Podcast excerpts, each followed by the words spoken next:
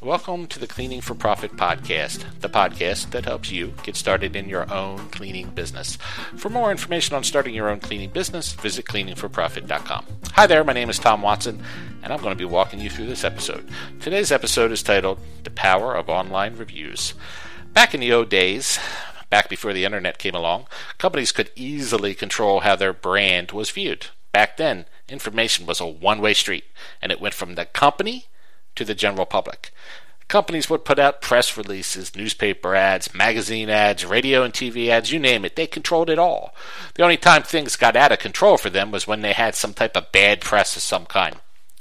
Like maybe they were featured on the news for a catastrophic event, like a limo service having an accident that resulted in injuries. That would be bad news. Or a moving company that had so many complaints, the local news channel did a report on how many customers were getting scammed by those folks. So you've probably seen that before in the news, and that's certainly bad publicity, bad reviews. Um, but, you know, basically, back in the old days, as long as you stayed out of the news, you were going to be just fine.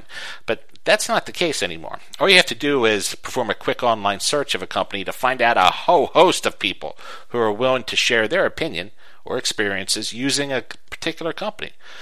Some of these uh, reviews may be true, others may not be. Others are probably exaggerations with a little bit of truth in it. Who knows? It's a little bit of everything mixed in. But in any case, they are out there, and they're either helping you or hurting you. Now, if you're small, it could be tough for someone to find an online review about you, as you simply haven't been around long enough to start showing up anywhere in the reviews. But once you ran a business for a couple years and you start getting larger and have more and more of a customer base, odds are high you're going to start showing up in some type of review. It could be on Yelp or Angie's List or some type of Google review. It could even, you could be showing up on somebody's Facebook page or Twitter account. I mean, who knows? There's so many different places you could be uh, popping up. In any case, you're probably going to be mentioned on some level at some time, somewhere in your career. So I wanted to go over some research that's been done to help you understand why these reviews and comments about your company are so powerful.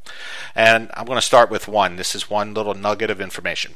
One in every five consumers say something negatively online about a product or service they recently used.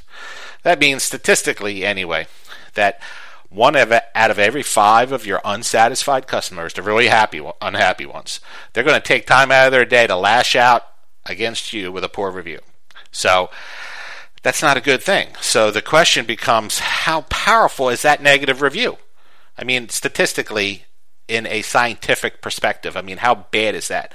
Well, it's it's interesting because studies show that nearly fifty percent of people use online reviews to help them decide whether or not to make a purchase of some kind.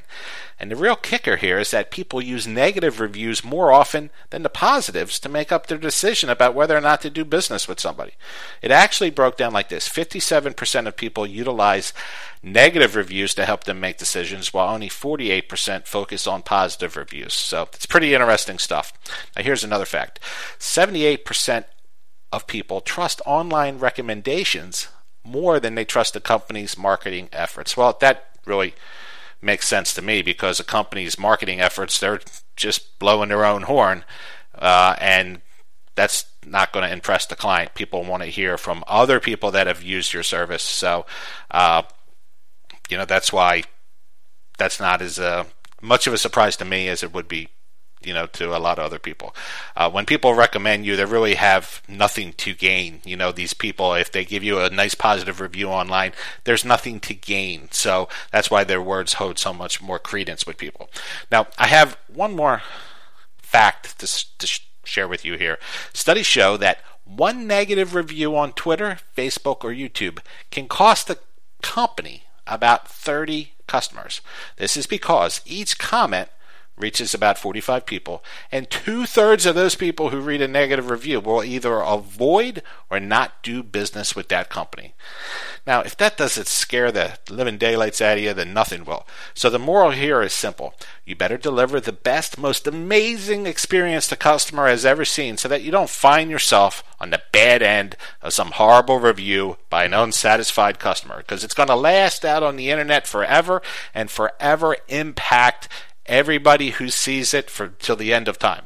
So, you know, I know you can't make every, everyone happy, But you better try harder than you ever did, because the way social media works nowadays, you want to have as many positive reviews as possible out there and minimize the bad ones at all costs.